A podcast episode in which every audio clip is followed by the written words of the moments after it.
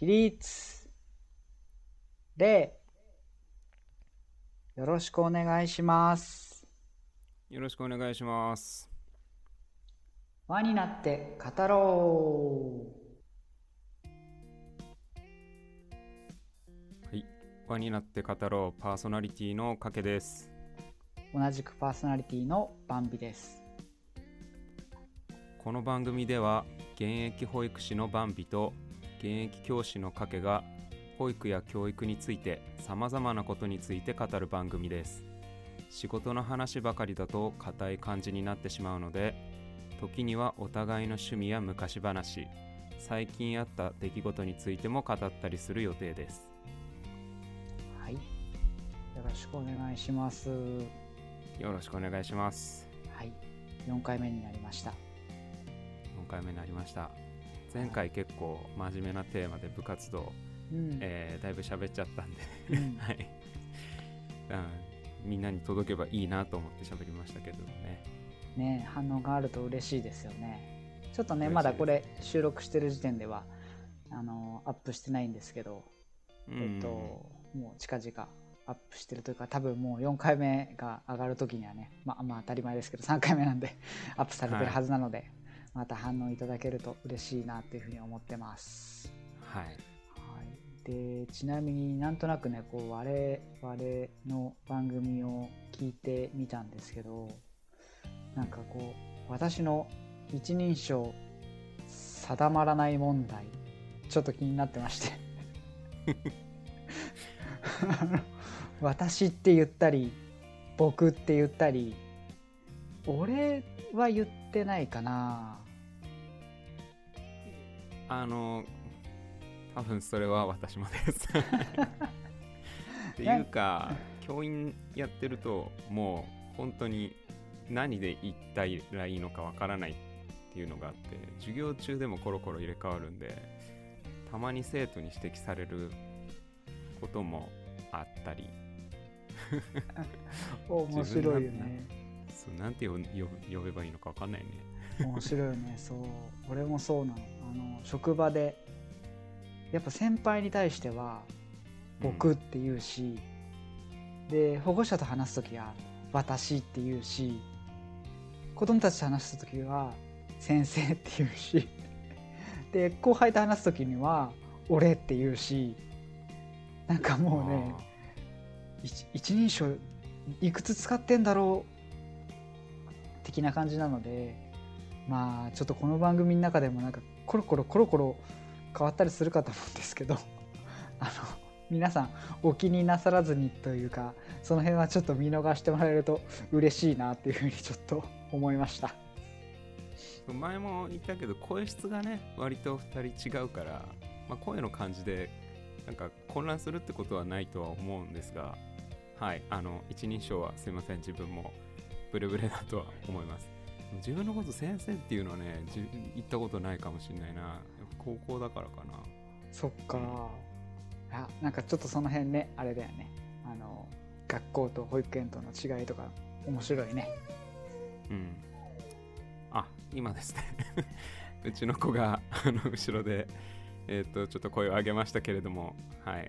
私絶賛育児中なのですいません。自分のえー娘なんですが声が入ってしまいました失礼しましたいやいや可愛い声じゃないですかねえま保あこ育の、うんうんうん、保育のことも喋るっていうことなのであのちょっとリアルな家庭な感じも出てもいいかなっていうところではいすいません見逃してくださいはい、そうです、そうです。こういう番組なんでね、もう子供たちの声が入ったり、そういうのは全然、もう気にせず行きましょう。ね。はいありがとうございますはい。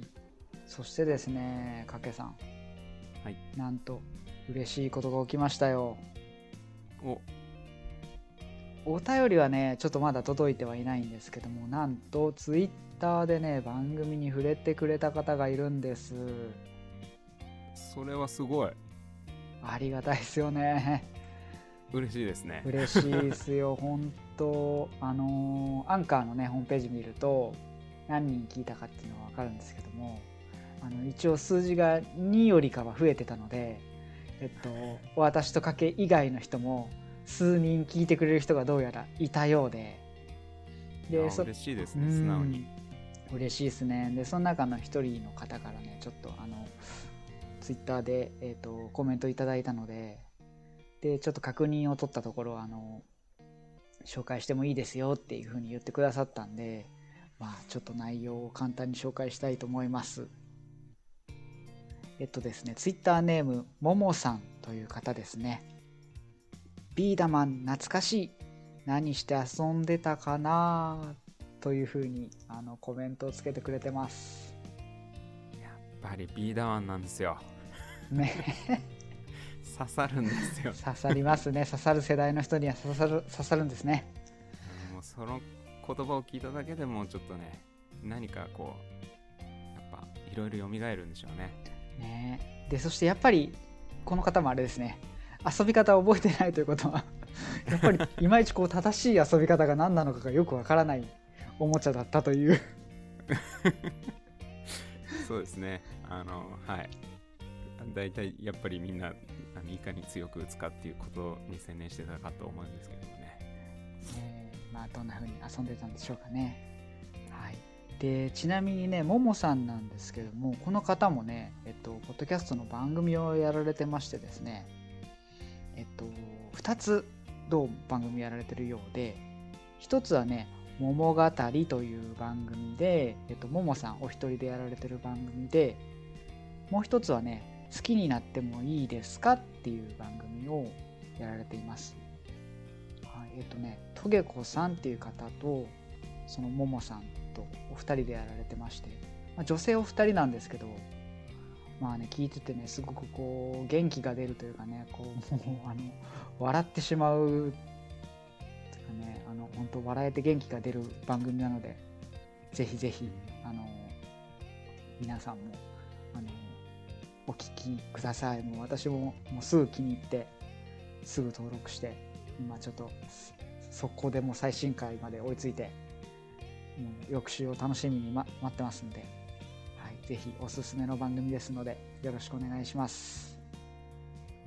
うん、ビーダマンに反応する女子の女性の番組気になりますんで自分もちょっとはいチェックしてみたいと思います。はい賭けもチェックしてみてください。はい。ということで今回の内容なんですけども、まあ、今回もね、えー、前回がちょっと真面目な内容だったので、えーと、昔話会を したいと思います。はい、はい。あの別にね交互に話そうとしてるわけじゃないんですけどもね。まあその時の2人の気分とかそういうのでまた収録内容は変わってくるとは思うんですが今回は昔話会です。さて今回のテーマをお願いします。はい。今回の昔話のテーマはハイパーヨーヨーです。ハイパーヨーヨー懐かしい。ハイパーヨーヨーですよ。やっぱり。はい。早速じゃあね内容を話していきましょうかね。この番組で話す内容は我々2人の個人的な意見や考えです。教育会や保育会全体の意見や考えではありません。また、我々が所属している団体の意見や考えでもありませんので、その点よくご理解の上、番組をお聞きください。はい。では、ハイパーヨーヨーですが、まあ、前回のビー玉の時と同様ね、ちょっとだけ、あの、ウィキペディアの方の概要を読ませていただきたいと思います。お願いします。はい。ハイパーヨーヨーは、価格や品質ばかりでなく、性能面で特性の異なる様々な商品をラインナップし、商品選択から楽しめる幅広いホビー性を提供したこと。児童漫画雑誌とのタイアップによるテクニック、メンテナンス指導、競技大会開催などの大規模プロモーションで一大ブームを巻き起こしたと書いてあります。一大ブームっていう点では本当にその通りだと思いますね。リーダーマン以上にもしかしたらあの競技人口というかあのやっていた人が多かったかもしれないですね。はい、もうまさにそうですね。一大ブームでしたね。うんちなみに私も。うん、私もやってましたよ。でちなみにね、ウィキペディアザーっとね見たところね我々はね第1期に当たるようですよどうも はい第何期まであるんですか？えーっとですねウィキペディアを見る感じだと第3期まであるみたいでちなみに第1期は、えっと、1997年から2000年が第1期のブームになってますね。ああじゃあ間違いなくそこですね。そうなんです。ちょうど小学校の56年生頃ですかね。うん。うんいやすごかったですよねあの Q があの技によってこう Q というか段というかレベルが決められてたかと思うんですよね。そうでそうそうそうこれができると何級とかっていうのがそれこそコロコロコミックとかに載ってたんじゃなかったかなと思いますね。でブームがしばらくその続くとそのオフィシャルガイドブックみたいなのが出てそこにこうあの技がザーって載っててそれをみんな頑張ってクリアするっていうようなことをやっていた記憶がありますね。そうそうですね。そのねあの Q の話出ると思ったんでねそれも調べてありますよバッチリ、おお。はい、というかねまあちょっとその前にまず話したいことというかまずそもそも買えなかったよね高かったですよね。高かったしあのね売ってなかった。ああ品薄ってことですね。そう。そうそうそう。特にあれだよファイヤーボール。ああファイアボール。人気でしたね。そう。もうさ欲しかったんだけどなかなか買えなくて。持ってたファイヤーボールえーっとファイヤーボールは持ってなかったかな。え持ってなかった、っと今すごく記憶が蘇ったんですけどうん、ファイヤーボールの前に多分ハイパーブレインっていうベアリングが入っているヨーヨーがあったと思うんですけどうんうんそれは持ってたんですよ。でハイパーヨーヨーのその一番最初流行りだした頃ってなんかベアリングじゃなくてただのこうなんていうかえー、とプラスチックの軸があって800円そこらで買えたんですけど急にそのハイパーブレインあたりから2000円とか価格が高くなって中の構造も複雑化してそれでそれがすごい爆発的に売れてでファイアボールっていう流れだったような気がするんですけどね。うん、そう。なんとなくそんな感じ。俺も一番最初はその多分プラスチックの軸のやつ一番シンプルなやつを買ってもらってでそのそれでこう技を磨いて 技を磨いてってなんかちょっと笑えるよね。い やなんでですか？いやいや。技を磨きましたよ。技を磨いてそれであれよ満を持してファイアボールですよ。うん。名名機というか大人気でしたよね。大人気。もう本当に売ってなくてさ。であれよあの平日の日。近所のイトーヨーカ堂でファイアボール入荷するっていう情報を聞きつけてあの母親にお願いをしてねあの平日なんでね学校あるんで母親にお願いをして買ってきてくださいとお願いをして買ってきてもらったのをよく覚えてますあーすごい親の力まで借りて入手したと、そう。もうね、母親に感謝ですよ、本当に。あの、あの今そのハイパーヨーヨーの話してたらあの右手の中指の関節が痛くなりましたはい。あのそこに糸を巻きつけてプレイするんですけどそうそこに。食い込むんですよねあそうそうそなので私はあのセロハンテープを関節に巻きつけて ショックを和らげてそれでやってましたねう。もうめちゃめちゃやってんじゃん。痛いんだもん食い込んで痛いよね、わかる、覚えてる。ちなみにね糸じゃなくてねストリングって言うんですよ。あストリング。失礼しました。いやいやあるんだよねあのまた公式のストリングみたいな。そうそう3本入りだかなんだかのさちょっと高いやつが。そう。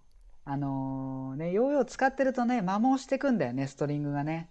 そうなんですよね。そう。でそれで技やるとさあの切れてさ飛んでっちゃって危なかったりとかもするから。うんうんうん。そう。定期的にねやっぱ変えなきゃいけなかったんだけどまあそれ。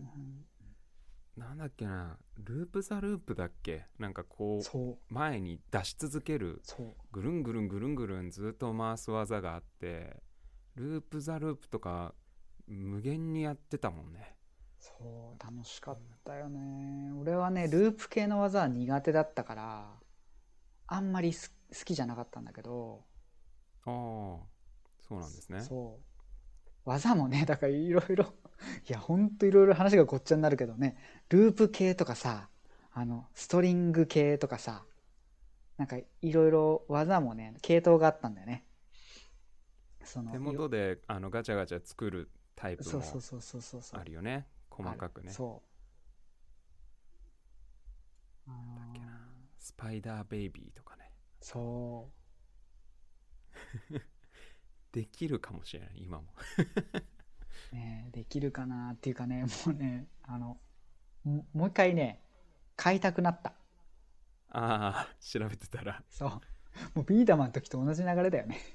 うん。ちょっとやりたいですね。そうちょっとやりたい。いやもうほんと話がちょっとどちらかりすぎそうなんだけどそのさっき技のや話が出たからちょっと技の話いってみよっかはいお願いします。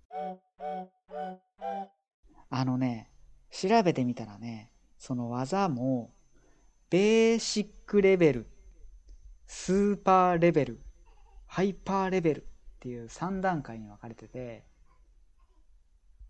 そうなんだ。そう。でそれぞれのレベルごとに10個ずつ技が割り当てられててはい。んでその技をあのねみんなでこぞってこう練習そう技を磨いたんですよね。えっと完全に記憶だ頼みの話なんですけど、うん。その結構難しい方にそのドッグ・ザ・バイトだっけな？なんかズボンに食い込ませるやつがそあったん覚えてる？う覚えてるっていうかねその話しようと思ってたのあその話しようと思ってたの？そう。これね あのそのその3段階のうちの真ん中のスーパーレベルってやつの中にあって。3番目じゃない？スーパーレベル3じゃない？違そうう？多分そそうそんぐらい。そうだよね。やっべえなんで覚えてんだろう。ん。俺が覚えてるのはねその技だけできなかったから。うあそうなんだ。うん。いやあれ偶然できたむしろ偶然ほ他のできないのにやる気なかったのにそれ勝手にできた気がする。えーそれはさあの1回だけじゃなくてもうな何回もできるって感じ？いや奇跡の1回だったと思う。あー。そう俺もね練習中に多分奇跡の1回はあったんだけど狙ってはそれができなくてでちなみにさっき言い忘れたんだけどこの技そのベーシックレベルスーパーレベルハイパーレベルってそれぞれ週末とかにおもちゃ屋さんとかそのイトーヨーカドーとかねショッピングセンターに行くとそのハイパーヨーヨーの認定員みたいな人がいてでその人たちの前でその技を一個ずつい一個ずつ順番に見せるとその何級ですとか認定をしてくれるんだよね。ありましたねその制度。そえややった？それ。う受けにあ俺は行ったよ。一回。あ本当？うん。一回もそれはね受けたことない、あ本当、うん。いやー受けに行ったよ。だってそのために技を磨いてたんだもん。えあれさ何か認定されるとなんかもらえるの？シなんかねールとか？カードかなんかがもらえてたしあとはね一番難しいレベル。あ違うかな。一番難しいレベルも全部クリアするとカードとなんか特別なヨーヨーがもらえたのかな。確か。特別なヨーヨそう。確か。ー欲しいな。ね。でちなみに俺はね多分当時相当できたよ自分で言うのもなんだけど。あそうなんだ。うん。あのねそのドッグバイト以外は全部できたの。すごいねそれ。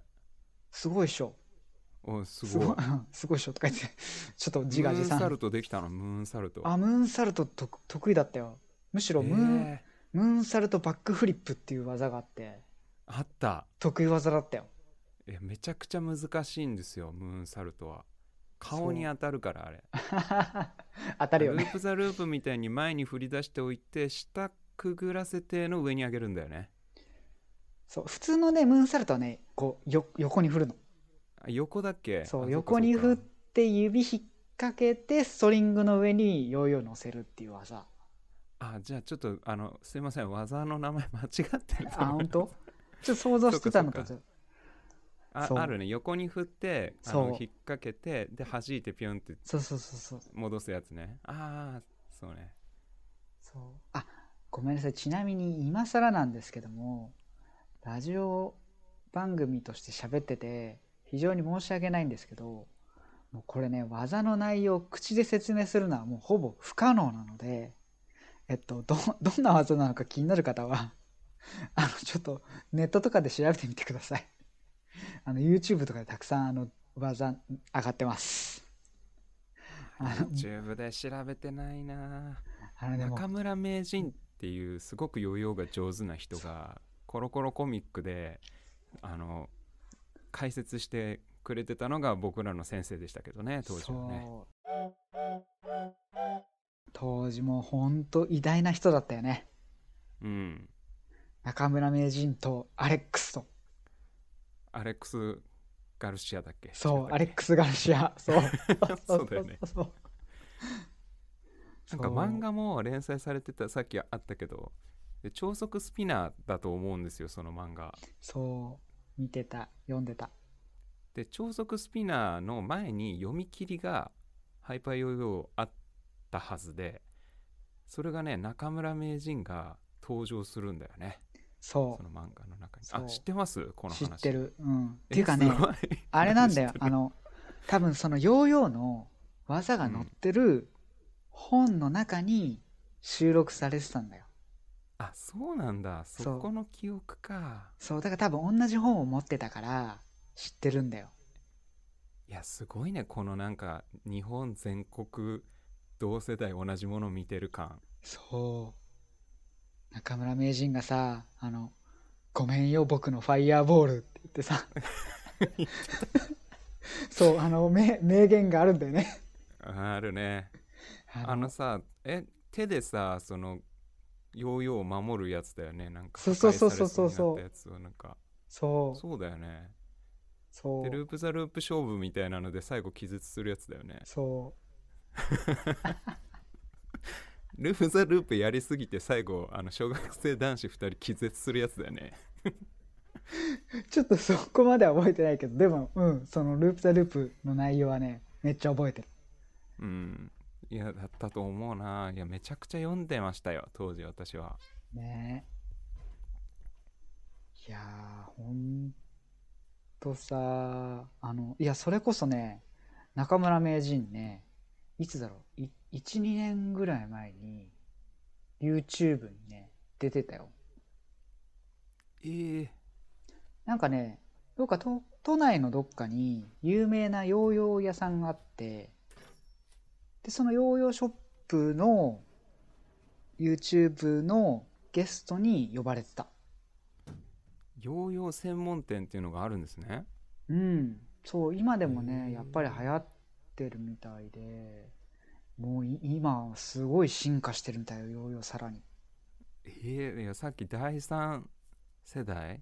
第3波、うんうん。って話があったじゃないですか、うん。今なんですか？第3波はもしかして。第3期はねいや一応ウィキペディア見ると2010年から2014年になってんだよね。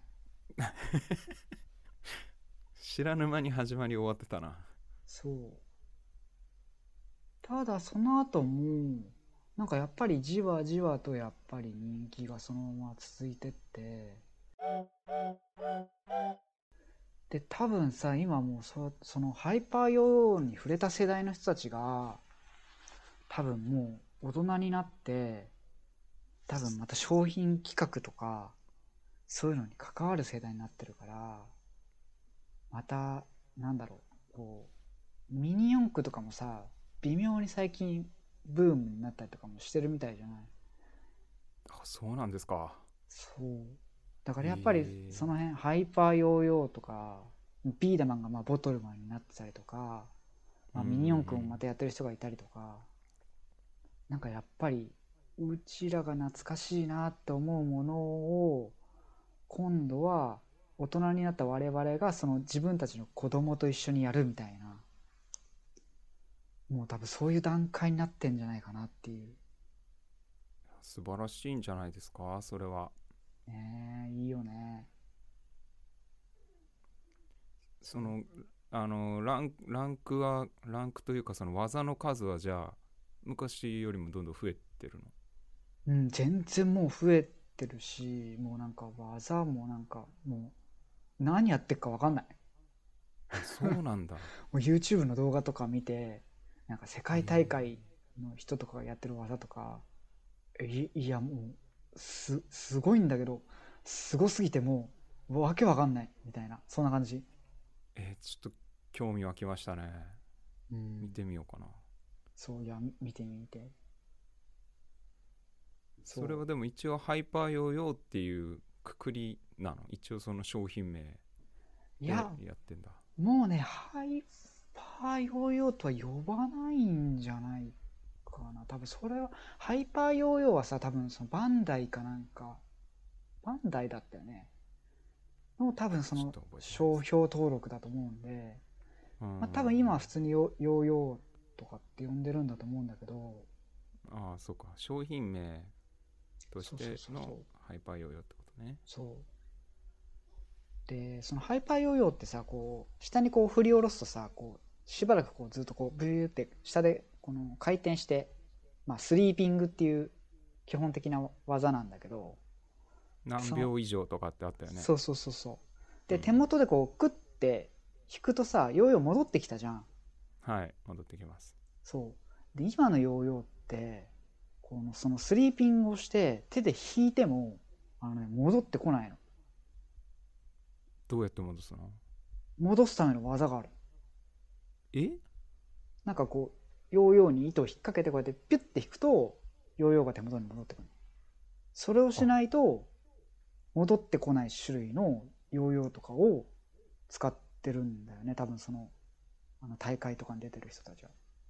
ええ大変だね初心者にとってはじゃあそう。だからもう技とかが、もうそうやって、そのスリーピングの時間とかも、その、戻ってこないことによって、こう、めっちゃそのストリングにヨーヨーを乗っけて、もう、くるんくるんくるんくるん回しても、その、回転が止まらないし、手元も戻ってこないから、なんか、めちゃめちゃ長時間、すごい技ができるみたいな。多分、それぐらい、その、ヨーヨーの中に入ってる、ベアリングっていう、その、ね、その回転する軸の性能がもう良くなってるんだと思うんだよね。いやー進化してるんですね。ハイパーブレインは一定時間経つと弱まってくると確か勝手に戻ってくる機構になってたんですよ。その流行ったすごい高いヨーヨーの最初に出たやつ。だからこう技かけてても途中で確かビョンって戻ってきちゃって あってなってたような気がする。そうそう覚えてる。俺も友達が持っててうん。そう。なんかカチッと音がしてこうくるくるくるって手元に戻ってくんだよね。そうなんですよ。そうなんです。そう今だ今そんな。進化してんだよ。へでなんかだから最初の方に言ったけどその何糸に乗せる技ストリング系とそのくるくるヨーヨー回すループ系とかっていう技の系統がちょっと別であって。でやっぱりそのループ系は手元にヨーヨーが戻ってこないとできないからそのずーっと回り続けるヨーヨーじゃなくてそれとはまた別の種類のヨーヨーを使ったりとかしてだから今の現役の人たちはヨーヨーをだから使い分けたりするみたいなんだよね。なるほど。そうそうそう。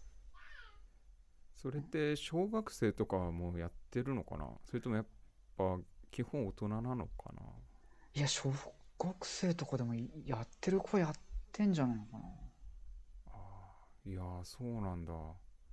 見たいなちょっとそれやってる姿そう。をそれこそね一昨年ぐらいになんかのテレビ番組で高校生の子が出てきてこの子はある競技の世界チャンピオンです。さて一体何の競技でしょう？みたいな感じのなんかクイズ番組みたいなのがあって。えー。でそのその正解がそのヨーヨーの世界チャンピオンでしたみたいな感じで。あそうなんだ。そう。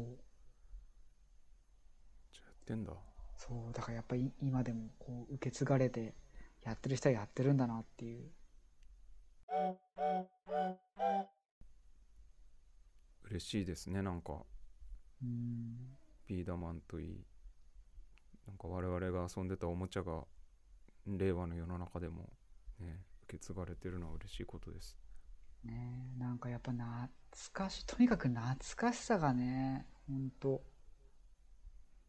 あれじゃないのあのかけもね子供と一緒にハイパイオヨーやボトルマンを一緒に。うんうち娘だから興味持ってくれればいいなって思ってますけどね。いややってみたいです。はい。うん。まあそいやその辺はね男女男女今そういうのは関係ない時代ですから。まあ。そっか。そう。まあね。むしろそっかそっか。まあ、影の方がちょっと覚えてたらぜひ娘さんと一緒にやってみてください。はい。ちょっとあの期待を持ちました。ねそんな感じかな。いやーまだまだ語りたいんだけどさいやこの話はしときたいみたいなのある？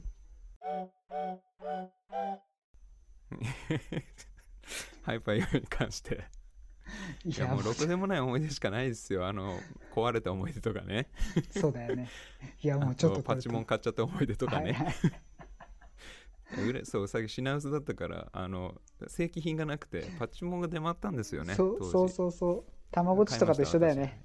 はいわかる。何だったっけな？ステルステルそれこそステルスファイヤーステステルステルスファイヤーとかっていうあのなんか溝がこう斜めにあの切れてるタイプのヨーヨーがあってそれ欲しかったんだけどないからなんか怪しいメーカーのやつ買いましたけどね、うん、そう。やっぱりあれだよね。当時のおもちゃには悲しい思い出がつきものだねやっぱりね。どっかしらこうせ切ない思い出がやっぱりあります。あるよね。いやそれに関しては私ももう一緒です。あの正規品買えなかったので偽物買ったりあの練習しすぎて壊れたりね。えで小学生だからさストリング摩耗してても気にせず使ってあの吹っ飛ばして危うく大事故になりかけたり。一番初期のヨーヨー重かったよね。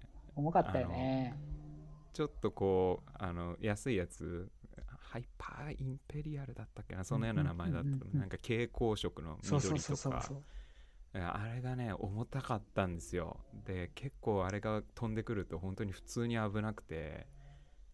うん。怪我しそれこそ本当に怪我ししたな多分、うん、ぶつかって。だよね。そう怪我はしたよね。うん。俺も口元にぶつかってもううん。口の中だったから血の量がすごいのよ。あのまあ怪我自体はさ大したことないんだけど 口の中ってたくさん血出るじゃん。はい。もう血ダラダラになってさでまあ友達はそれで引くわさ。こっちももう血ダラダラで焦るわさ。うん。まあ公園で練習してたんだけどもう慌てて家帰って。あのまあううがいとかしてまあ事なきを得得たんですけどループ系の技はやっぱ危ないよね。こうね。顔面の近くでブンブン振り回すわけだから。そう。顔にぶつかるんだよね。うん、手元でこう技あのねあやとりみたいにガーってやるやつは怪我はあんまりなかったと思うけど、うん。そうそう。いやーそんな感じです。もういやもうこれほんと時間足りないな。はい。もうちょっとだいぶ喋っちゃいましたね。うん。もうこの後もちょっと延長戦ですねこれはまたきっと。はい。まあまた機会があればハイパーヨーヨー第2回。あそうですそうですね。皆さんからの反響があったりとかしたらね。うん。これやっぱりねやっぱ世代の人にぜひあのお便り送ってもらいたいですねまた。そうですね。はい。はい、お便りもそうですし、まあ、今回みたいにちょっとツイッターでね、えっと、つぶやいてもらえるとあの紹介なんかもしやすいのでぜひツイッターの方でもつぶやいてもらえたら嬉しいなというふうに思ってます、はい、ぜひぜひみんなのハイパーヨーヨーエピソードを聞かせてください。はい、よろしくお願いします。はいまあね本当ちょっとだいぶ時間もオーバー気味で盛り上がりましたが この辺までにしておきましょうかね今回はね。はいあの楽しかったです。ね楽しかったですね。さてタイトルにもある通り今後は我々2人だけでなく番組をお聞きの皆さんとも語っていきたいと考えています。番組の感想や話してほしいテーマ我々への質問などお便りを募集したいと思います。お便りは輪になってドット語ろう gmail.com までお寄せください。詳しいアドレスは概要欄に記載してあります。それからですね、えっと、私のツイッターのあのツイッターユーザー名も載せておきますのでツイッターにもコメントいただけると嬉しいです。皆さんと様々なテーマで語っていきたいのでお便りよろしくお願いします。というわけで今回の放送はここまでです。また次回の放送でお会いしましょう。起立礼。ありがとうございました。ありがとうございましたお相手は輪になって語ろうのかけでした。バンビでした。